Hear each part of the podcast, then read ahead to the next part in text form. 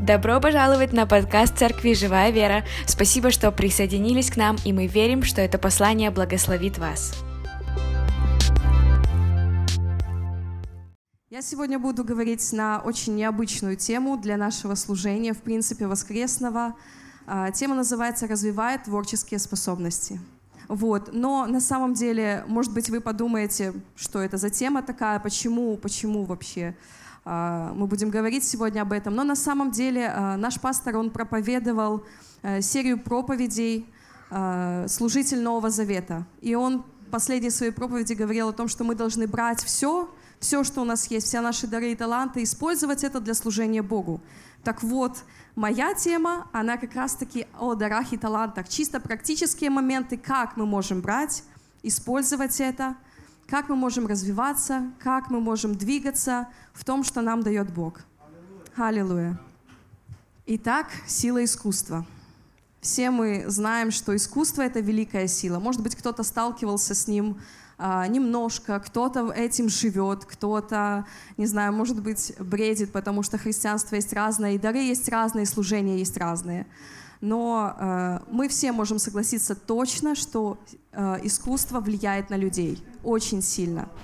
И э, есть один такой пример, э, хороший пример, мне он понравился на самом деле. Ну, можно привести много других примеров, но я приведу этот. Католический священник и писатель Генри Ноуэн, он однажды увидел картину Рембранта. Может быть, слышали вы о таком художнике э, Рембрандт. Э, но картину надо, конечно, лицезреть. Называется она «Возвращение блудного сына». Когда он увидел ее, там, э, э, значит, все о том, что вот отец, он принимает сына, он обнимает его. И вот это все вот в таких красках, достаточно темных таких, э, и ты всматриваешься, и всматриваешься. И на самом деле этот священник тоже всматривался. И он увидел в этом любовь, любовь Отца Своего Небесного к нему. И он сказал, что когда я впервые увидел картину, моя реакция на объятия сына отцом натолкнула меня на мысль о том, что я искал тайное место, где я был бы в безопасности, как тот молодой человек на картине. Ну и эта картина изменила в нем очень многое на самом деле. Он, э, это исцелило его сердце, и он стал служить людям с ограниченными возможностями, он стал служить инвалидам, это его история. Я думаю, что каждый из нас может рассказать подобную историю. Возможно, как э, какое-то музыкальное произведение влияло на вас так сильно, что приводило в чувство, вы плакали, или, может быть, э, после просмотра какого-то кино, да, или, э, не знаю, может быть, вы читали какой-то стих, и это приводило вас какие-то чувства, возбуждало вас движение Духа Святого. Это может быть все, что угодно. Э, э, есть один русский художник, вернее, он был, э, Айвазовский. И меня очень сильно вдохновляют его картины. Он писал очень много моря, вот картины моря. И он не просто их писал, но это было настолько чувственно, настолько завораживающе, что когда у него не было денег, он достаточно был беден, он просто разрезал свои большие, просто огромные такие полотна, разрезал их на маленькие кусочки, на маленькие картины и продавал. Настолько море было прописано с таким чувством. И вот меня они очень сильно вдохновляют, на самом деле. Я успокаиваюсь, когда я вижу эти картины.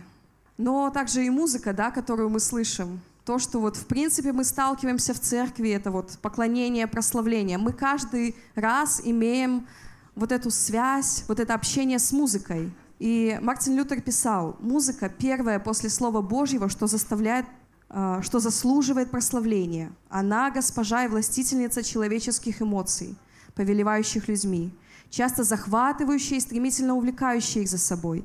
Если хочешь ободрить печалящихся или устрашить веселящихся, воодушевить отчаявшихся, смирить возгордившихся, успокоить возлюбленных, примирить ненавидящих, можно ли найти что-то более действенное, чем музыка?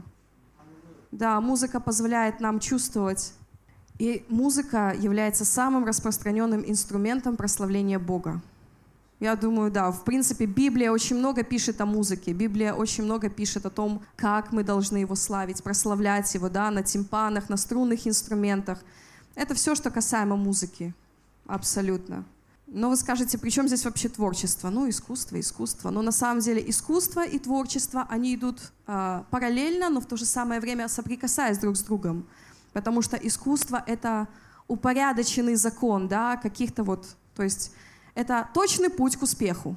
Я точно знаю, что я пойду этим путем, и я достигну успеха. Но творчество — это узенький-узенький путь, по которому ты идешь, и ты, ты не знаешь, что будет дальше. Ты пробуешь и это, пробуешь и это, и, может быть, у тебя не получается, но ты пробуешь. Это и есть творчество. Итак, почему творчество нам так необходимо? Почему? Я уверена, что каждый человек в этом зале творческая личность. Ты уверен в этом? Знаете почему? Потому что наш Бог творческий. Он, он отец всего творения. Он творец. Он великий художник, великий писатель, великий музыкант. И Божья природа — это творить. И так как Бог создал нас, и мы Его дети, то, соответственно, и мы, как результат Его творения, тоже хотим творить. Мы тоже хотим что-то создавать. Может быть, не картины писать и не музыку. Может быть, нам что-то другое нравится. Может быть, нам нравится стулья собирать или там, не знаю, столы. Может быть, нам нравится красить стены, белить потолки, делать ремонты. Неважно, это все творение, то, что ты делаешь своими руками. Все, что ты создаешь. Написано, что вначале Бог сотворил, то есть обозначил, обозначил, сотворил. Он сотворил это руками своими, да, голосом своим. Все, что он делает, это просто, знаете, это превосходно. И все, что вот он создал вокруг, все, что мы видим, это свидетельство, свидетельство его существования. И э, на самом деле творчество — это первое, что выбрал Бог, чтобы рассказать нам о себе. Именно через творчество Бог доносит э, вообще суть, свое сердце, какой Он, какой Он многогранный, какой Он... О, какой Он! На самом деле, э, интересно так получается, что Бог создает все настолько неповторимым, что все эти теории, которые человечество придумало, да, теория Дарвина о том, что человек произошел от обезьяны, они настолько нелепые. Знаете, чем это разбивается? Ну вот хотя бы тем, что человек э, неповторим. А чем он неповторим? Наш большой палец. Наш большой палец. Что это? Что такое? Он движется. Он движется, он управляет нашей ладонью, он делает нашу ладонь подвижной и мы с помощью этого можем творить. Приматы, да, а, о которых говорят, что мы произошли от них, они так не могут. И у них вообще большой палец — это часть пяты. То есть не могла эволюция настолько так сильно скакнуть, чтобы такое произошло. Это уже нереально. Лондонский собор Святого Павла. Архитектурное чудо. Создал его сир Кристофер Рен. Строился он 33 года высота вот его до самой вот башенки, там вот самого вот этого вот высокого, да, 111 метров. 111 метров. Потрясающее здание. Я просто, я не представляю, насколько должно быть развито у человека, да, вот это мышление, чтобы вот такое создать. Но на самом деле я думаю, что Господь вдохновлял его. Сто процентов вдохновлял. И как вы думаете, вообще есть ли памятник этому человеку? Это самое известное, наверное, здание. И, в принципе, было ну и остается самым высоким, да, одним из самых высоких. Вот купол у него такой, видите, огромный просто купол. И этому человеку нету памятника в этом здании. Но стоит в, в тихом углу такая небольшая табличка, где написано, что вы не найдете памятник всему Создателю, потому что посмотрите вокруг. Это и есть памятник ему. Библия говорит, что то же самое и с Богом. Все, что Он сотворил, это это его памятник, это доказательство его существования. Его творчество говорит о нем. Я думаю, что Дух Святой точно вдохновлял его. По-другому никак. И мы подошли к этому моменту, Дух Святой в творчестве. Вы знаете, э, очень много людей творческих, талантливых есть в миру, да, которые творят, и мы видим певцы, известные музыканты, известные художники, которые не знают Бога, они успешны, мы можем соблазниться, возможно, о них, сказать, ну, я в церкви, а я такого не умею, вот они достигли такой высоты, но на самом деле, э, знаешь, э, они уже получили свою славу здесь, на земле, но ты, вдохновляемым Духом Святым, ты можешь больше. на самом деле. Но если ты посмотришь внутрь себя и скажешь, ну, во мне ничего нету, я такой особенный, ну, не особенный я, ну, вот совсем, ну, вот он особенный, а я нет, вот у меня вот ничего нету. На самом деле, если молиться и просить у Бога, то Дух Святой Он может открыть. Он может открыть невероятные таланты. Я была свидетелем одной такой истории. А, это было в Мозере, когда еще была в церкви «Река жизни». Она еще тогда так не называлась. Она называлась «Церковь Иисуса Христа». И там в прославлении была одна девушка, она играла на музыкальном инструменте, она закончила колледж, и она была очень талантлива, очень помазанная. Она писала песни. И э, однажды она привела в церковь парня, молодого парня. Они дружили, он покаялся. И он работал где-то на заводе. То ли слесарь, то ли... Ну, что-то вот такое. И однажды он пришел и говорит, я хочу э, засвидетельствовать перед вами. Ну и мы такие в ожидании думаем, что, что, что будет. И он запел. И мы такого тембра вообще никогда не слышали, на самом деле. Ну вот это так редко бывает. У него был такой низкий, красивый баритон, классический, да, как поют оперные певцы. Он запел именно так и говорит, я просто в шоке от своих возможностей, потому что это Дух Святой во мне открыл. Я никогда не пел до этого, никогда. Но представьте, Дух Святой сошел на меня и открыл во мне этот талант. Поэтому знаешь, если в тебе чего-то нету, не достает, то ты можешь брать это. Да, Господь, когда, когда мы покаялись, когда мы пришли к Нему, когда мы стали официально, ну так скажем, Его детьми, Он открыл перед нами всю свою кладовую талантов. И ты можешь брать. Ты можешь брать, если захочешь, проси, и просто Дух Святой, Он укажет тебе, Он даст тебе направление. Он откроет в тебе этот талант, этот дар.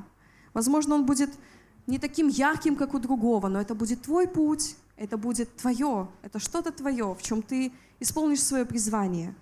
Мы можем посмотреть в Библии одну историю. История. Итак, это исход, 31 глава, с первого стиха, но я там не буду все читать. «И сказал Господь Моисею, говоря, «Смотри, я назначаю именно Веселиила, сына Уриева, сына Орова, из колена Иудина, и я исполнил его Духом Божьим, мудростью, разумением, ведениями всяким искусством, работать из золота, серебра и меди, резать камни и вставлять, да, как бы и резать дерево для всякого дела. И он там ему дал еще помощников, да, э, говорит, назначь ему помощников. Смотрите, назначил, Бог поставил, а он доселе не был талантлив. Он, получается, что если говорить на наш язык, то он стал ювелиром, огранщиком, резчиком по дереву, столяром, ткачом, портным и парфю, парфюмером, потому что он изготавливал масло также да, для э, возжигания и курений. Смотрите, какой большой спектр талантов. И все это для того, чтобы служить Богу, для того, чтобы сделать эту скинию прекрасной. И знаешь, чем ты на самом деле хуже веселила, ты можешь быть тем же веселилом. Господь может открыть тебе много талантов. Да, и э, что говоря о Духе Святом, который вдохновляет нас, на самом деле, когда приходит Дух Святой и берет наше творчество, то оно играет по-новому. Это все становится чем-то другим. Вы сможете вывести... Э, есть один художник, Чарли Маккези. Он покаялся и принял Христа, и знаете, в своих картинах он э, стал отражать это. Он стал писать, когда Дух Святой наполнял его. Он говорит, когда я рисую, я становлюсь очень чувствительным к Духу Святому, будто Он вдохновляет меня рисовать то, что ассоциируется у меня с Ним. Я не могу описать, что я чувствую к Иисусу, но моя любовь к Нему абсолютно всепоглощающая. Как человек – я беспокойный, с переменчивым настроением и легко устаю. Есть только две вещи, на которых я зациклен. Иисус и моя живопись. Я знаю, что без Иисуса идти некуда. Он моя надежда, мой фокус, мой горизонт. Он как шторм. Вот такое ощущение, что он достал просто из глубины своей души этот образ, рожденный да, Духом Святым, и перенес это все на холст. На самом деле, все творчество принадлежит Богу. Все творчество. И иногда говорят, что Какая-то музыка от Бога, какая-то музыка не от Бога. Что-то от Бога, что-то нет. Но на самом деле я вас хочу в этом разуверить. Все творчество принадлежит Богу. Единственное, что да, как бы сатана, который пришел в этот мир, чтобы украсть, убить и погубить. Он не может ничего создавать, но он приходит, берет готовое, исковеркивает это, отражает, да, преломляет и выдает это в таком нечистом свете. И тогда это совсем по-другому, но это не его творчество, оно ему не принадлежит. Он просто взял это, украл, переделал и выдал за свое. И э, в XIX веке в Англии был такой богослов, основатель армии спасения Уильям Бут. Э, да, он э, служил беднякам. Э, он и его команда. Это потом переросло в очень большое служение. Но что он делал?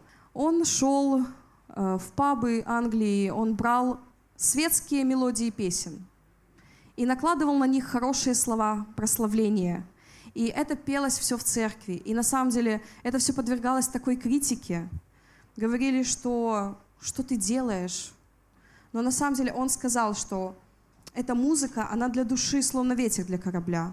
Ведет в нужном направлении. Светская музыка, говорите, принадлежит дьяволу? Что ж, если бы это было так, я бы ограбил его. Каждая нота и каждая мелодия, каждая гармония божественна и принадлежит нам. И это еще одно подтверждение да, того, что все творчество принадлежит Богу и приходит от Бога. И знаете, мы можем распространять Божью любовь через творчество. Потому что это такой универсальный инструмент понимания на самом деле. А, сколько бы ни было наций, на каких бы языках мы ни говорили, но покажи картину, и каждый человек увидит ее и поймет. То же самое и музыка. Язык музыки, он тоже универсален. В принципе, язык искусства, он универсален для всех. Поэтому это очень хороший инструмент для проповеди Евангелия. И я вам потом покажу, почему. Итак, как же мы можем развивать свое творчество, что мы можем с этим делать, и чисто практические шаги, о которых я вам сейчас кратко расскажу. Первое. Исследуй. Синонимы изучай, рассматривай, разбирай, постигай, овладевай. Во втором паралипоменон написано, 29 глава, 11 стих. «Дети мои, не будьте небрежны, ибо вас избрал Господь предстоять лицу Его, служить Ему и быть у Него служителями и возжигателями курений». Знаете, слова языки относятся не только к служителям да, того завета, но также и к нам, чтобы мы имели вот эту ответственность стремиться к совершенству, чтобы мы понимали, что это вызов для нас. Есть также в творчестве такая немножечко черта, да, когда мы что-то начинаем делать, нам хочется поскорее закончить и увидеть результат. Нормальная абсолютно реакция человека, поскорее все закончить. Но на самом деле э, вот это желание все закончить, оно может быть врагом того наилучшего, что могло бы быть, что могло бы получиться у тебя. Ты, получается, сам себе границы вот эти ставишь и э, не даешь своему творчеству быть вообще в принципе. Итак, важный здесь пункт – не торопиться. Не торопись, когда ты что-то творишь. Не торопись. Есть еще одна такая опасность, когда э, ты находишься в творческом процессе, ты можешь почувствовать, что ты мастер своего дела. Ты знаешь, что ты классно играешь на гитаре, ты знаешь, что ты круто поешь, ты знаешь, что ты круто пишешь картины или там фотографируешь, и ты в этом уверен. И это опасная позиция твоего сердца. Опасная почему? Потому что это уловка, и это не дает тебе совершенствоваться. Хорошее всегда враг великого.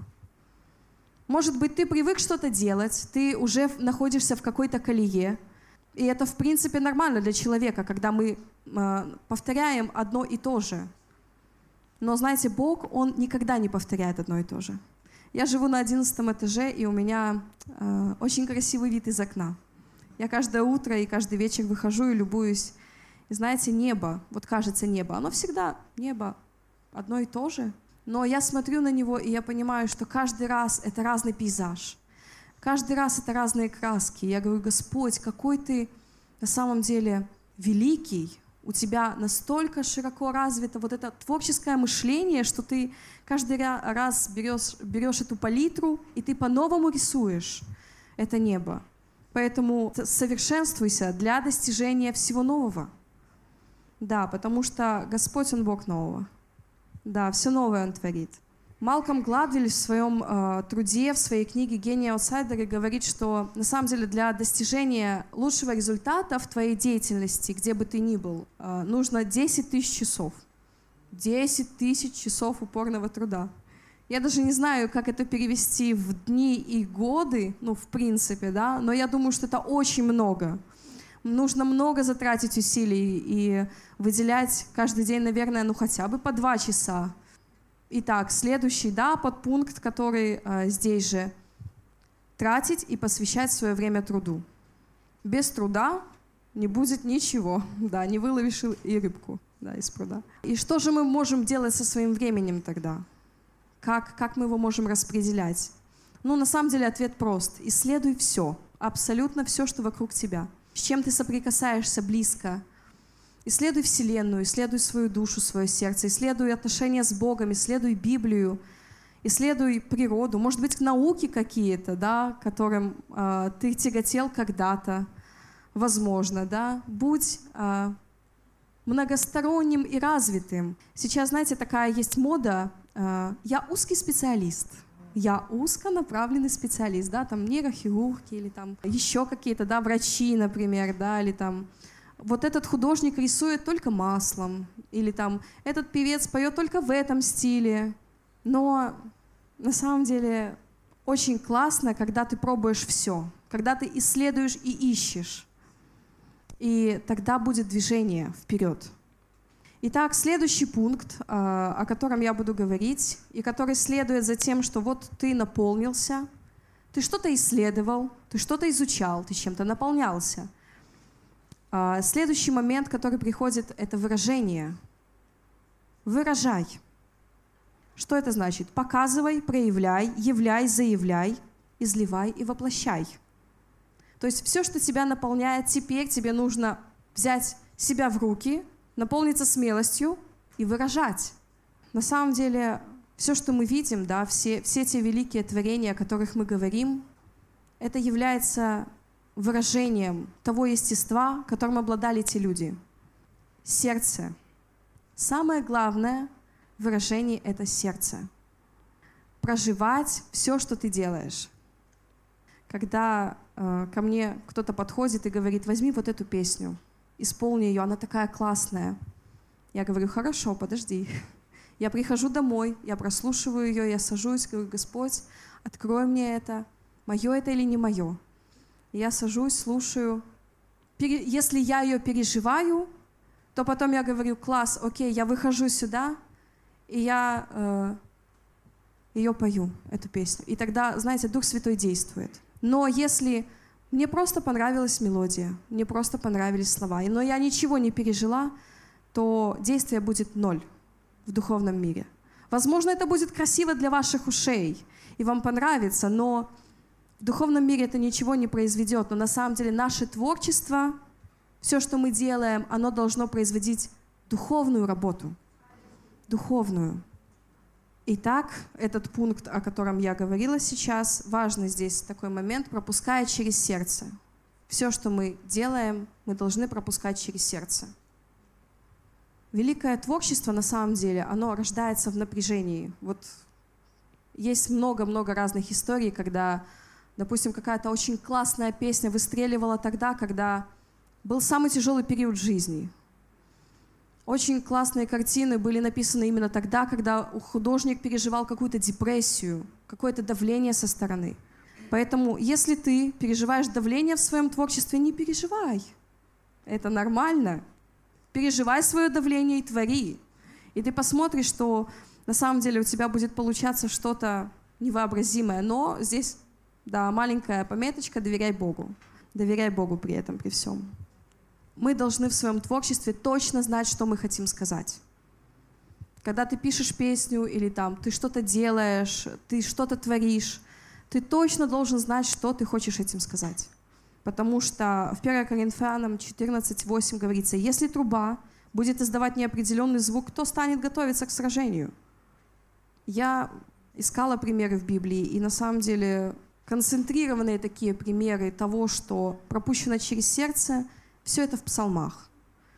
Вообще псалтырь — это концентрированное выражение радости и печали. Вот все чувства, все эмоции, которые можно было бы испытать, все помещено туда. И когда мы читаем псалмы, мы понимаем, да, здесь автор испытывал вот такую печаль, такую печаль, а здесь он испытывал ну такую радость. Вот так он радовался, вот так танцевал. Я расскажу об одном только псалме, да, но вы можете выделить еще и другие. 50-й псалом Давида, царя израильского, да, он соблазнился о жене чужого, да, как бы человека, он согрешил с ней, и для того, чтобы замести, так скажем, свои следы, он решил отправить ее мужа на войну.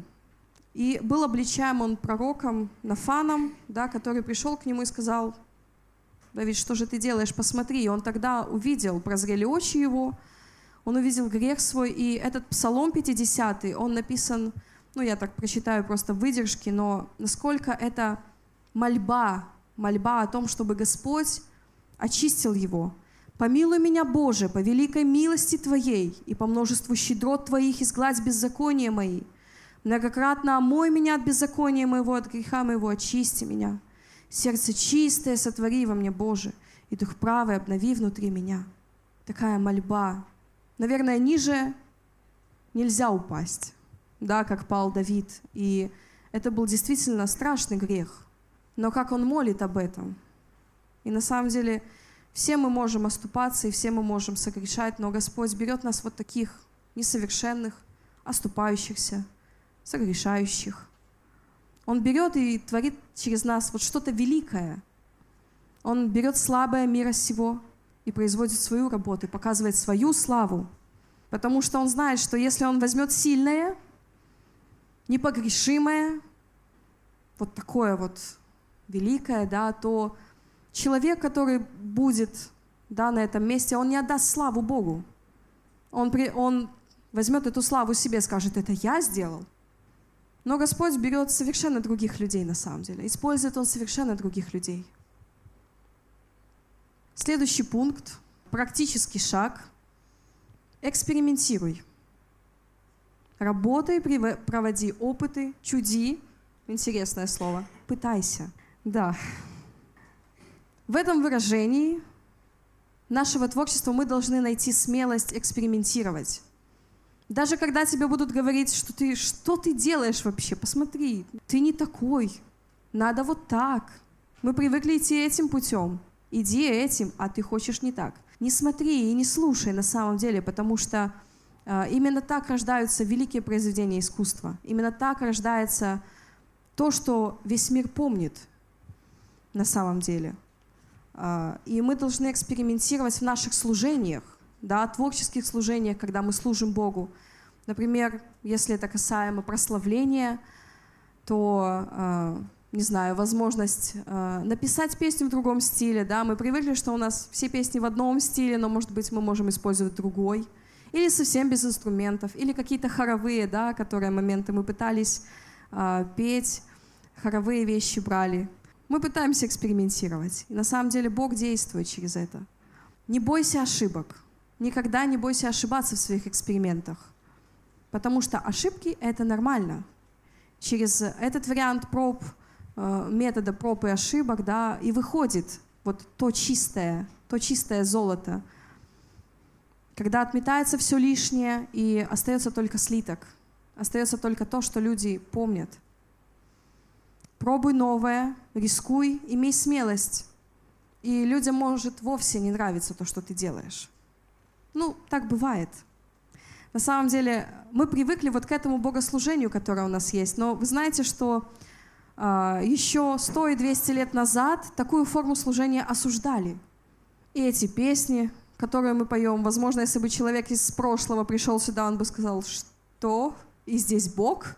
Это на самом деле интересно, но мы пришли к тому, что мы имеем, мы делаем так, как мы можем, и это все нравится Богу.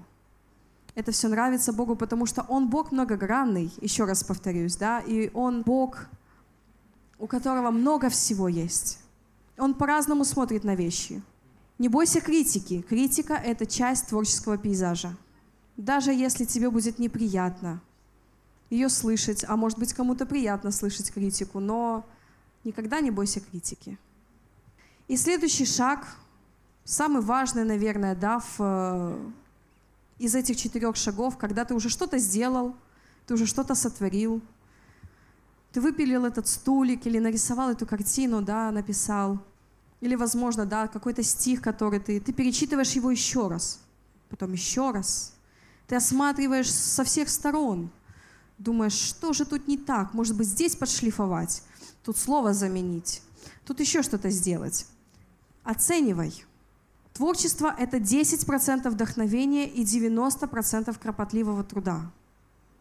Только 10% вдохновения. Позволяй себе задавать вопросы к своему творению.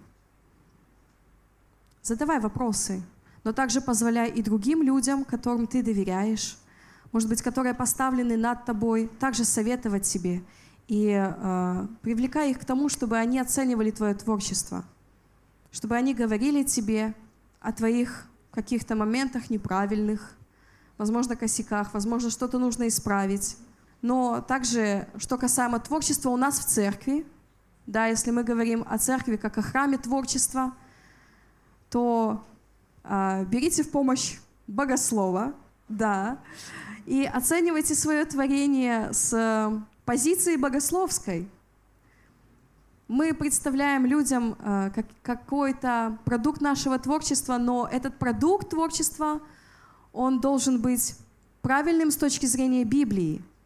Потому что если песня будет нести в себе какой-то неправильный смысл, или что-то, какая-то картина, да, она что-то будет выражать не то, то люди могут неправильно понять, и это может их вообще отстранить от Бога, отпугнуть от Бога. Поэтому я была свидетелем не раз того, как мы брали какую-то песен, песню прославления, и когда просто э, мы ее пропевали один раз, а потом оставляли, потому что в ней был некий такой смысл, не очень правильный. Как бы все правильно, как бы посыл верный, но вот есть момент, который вот не состыкуется со Словом Божьим. И мы тогда берем и убираем эту песню, потому что мы знаем, что это может вызвать у людей какое-то негодование, неприятие, какие-то вопросы. Если ты знаешь, что что-то может вызвать вопросы, убери это. Также в оценке важен твой опыт. Твой личный опыт, опыт твоего наставника, который советует тебе да, и оценивает. Но твой опыт, твой церковный опыт, опыт твоего служения.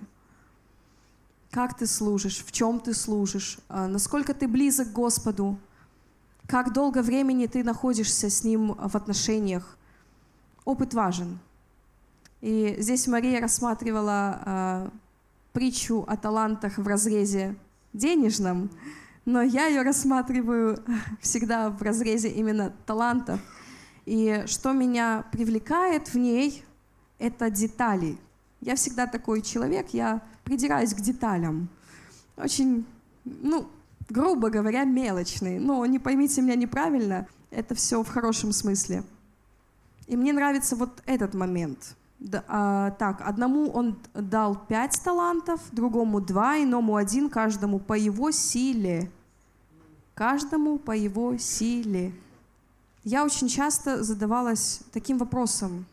«А, Господь, зачем ты даешь так много?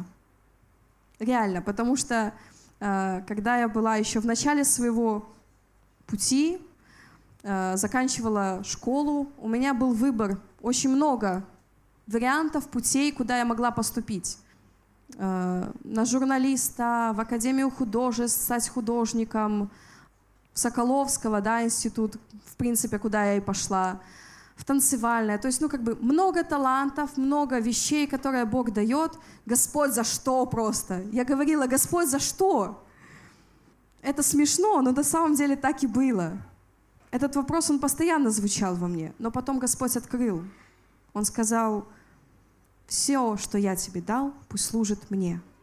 Я дал тебе пять, вот и служи своими пятью. И не выбирай что-то одно, что у тебя есть. Если ты сейчас здесь в зале, ты слушаешь эту трансляцию, у тебя много возможностей, много талантов, и ты не знаешь, что выбрать, никогда не выбирай что-то одно. И не служи Богу чем-то одним. Служи всем, что у тебя есть. Всеми своими талантами, всеми своими творческими возможностями и способностями. Будь полезен везде, везде и всюду. И я сказала, хорошо, Господь, всюду так всюду. Используй меня, как ты, как ты поведешь. Но на самом деле э, Бог дает и сил, и мудрости, и еще и приумножает. Поэтому не бойся, не бойся того, что ты потеряешься, что ты перестанешь понимать Божью волю. Бог будет действовать. На самом деле Он будет вести тебя. Он будет давать тебе возможности служить в разных сферах твоих возможностей и твоих талантов. Поэтому доверяй во всем Ему. Я хочу вам рассказать э, также об одном художнике. Вы все его знаете. Великий итальянский художник Микеланджело. А потом есть, э, о нем есть одна книга, называется она «Агония экстаз». Я думаю, это очень точное определение вообще того, как он творил. Самая его, наверное, известная работа дальше, пожалуйста. Это роспись Секстинской капеллы. Вот это вот потрясающая работа. На ее создание ушло 4 года. В основном он, э, ну, это было каждый день. Вы понимаете, что это было каждый день с утра до ночи. Он на самом деле был настолько тружеником, тружеником и фанатом своего дела, что он трудился, не покладая рук. Он расписывал э, очень много вот именно потолок. А что значит расписать потолок? Это находиться постоянно в полусогнутом состоянии, когда ты рисуешь, и у тебя вот кисточка вверху, и на тебя капает краска. И в этом постоянном положении, знаете, 4 года он так трудился, и к концу, да, люди лицезрели, люди восхищались, но человек просто пришел настолько в физически негодное состояние, он э, превратился, грубо говоря, в развалину. Он пожертвовал всем, что у него было для создания вот этого творения. Художественный критик Вазари, современник Микеланджело, писал, «Когда свод открыли, все сбежались посмотреть на него, а увидев, замерли в оцепенении».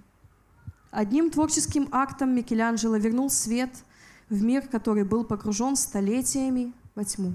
Сегодня на это произведение на самом деле приходят миллионы-миллионы туристов полюбоваться, да, но, но мы должны понимать, что это храм Божий, и это роспись храма Божьего.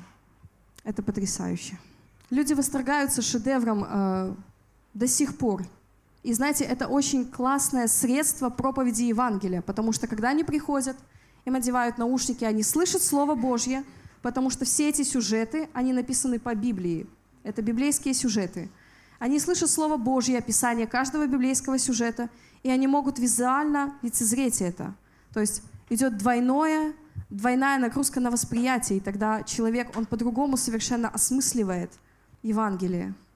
Это очень сильно на самом деле. Но вы знаете, он был не один.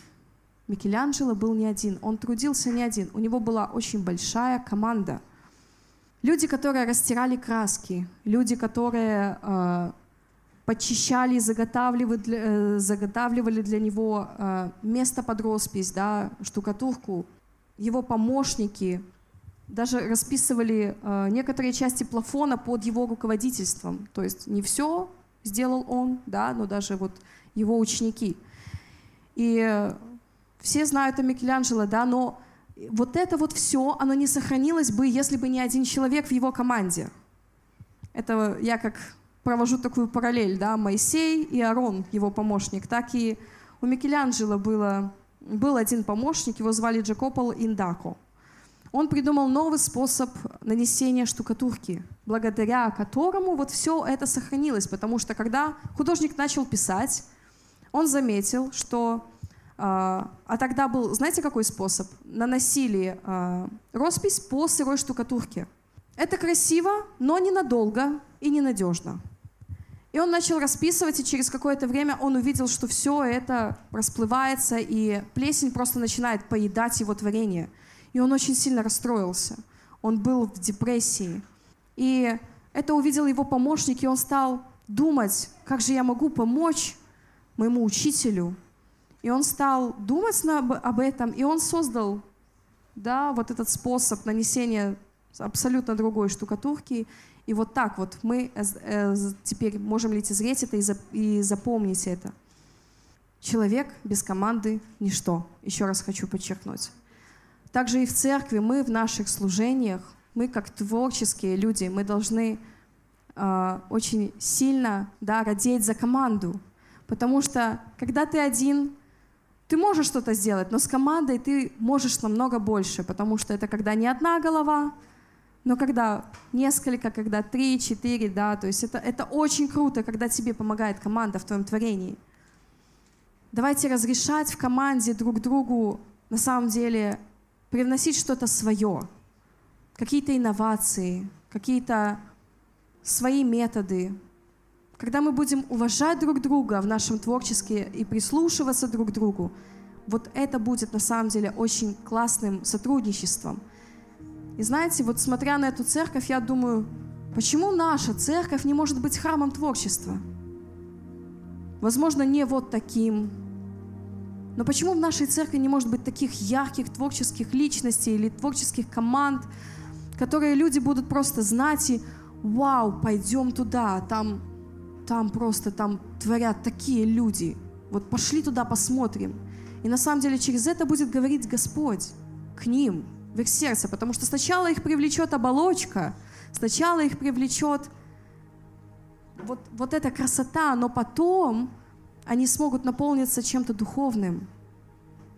Поэтому мы в наших служениях, давайте мы будем привносить творчество. И в самом конце я хочу сказать вам о том, что в своем творении, в своем творчестве, когда мы что-то делаем, в итоге мы должны воздавать всю славу Богу. Даже известные люди, такие как э, Бах и Гендель, все мы знаем этих людей, о них нам говорят еще даже в школе.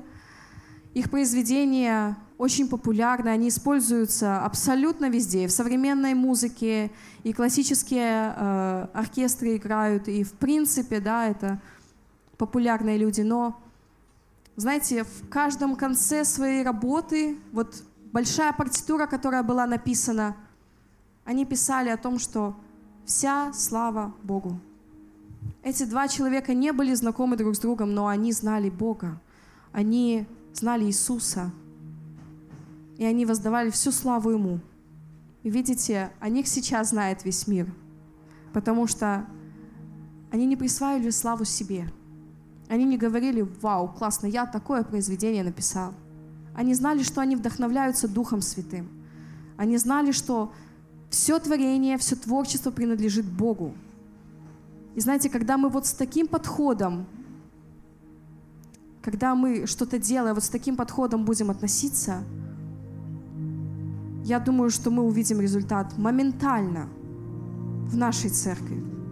У нас есть в церкви очень много классных творческих людей. Аминь. Есть такие люди, вы знаете таких людей? Вау, я знаю много таких людей. И я так хочу, чтобы на самом деле творческий потенциал, он был реализован чтобы каждый человек реализовал свой творческий потенциал здесь, в церкви, во славу Бога. Спасибо за то, что были сегодня с нами. Отдельное спасибо мы хотим сказать тем, кто жертвует в медиаслужение. Благодаря вам оно возможно. Если вы хотите сделать добровольное пожертвование, вы можете перейти по ссылке в описании этого подкаста, и там же есть сайт нашей церкви. Если вам понравилась эта проповедь и вы хотите услышать больше, подписывайтесь на наш подкаст, делитесь с друзьями, Сделайте скриншоты, отмечайте нас в сторис CLF нижнее подчеркивание Беларусь. Мы рады и благословлены тем, что вы были сегодня вместе с нами. Благословений! thank you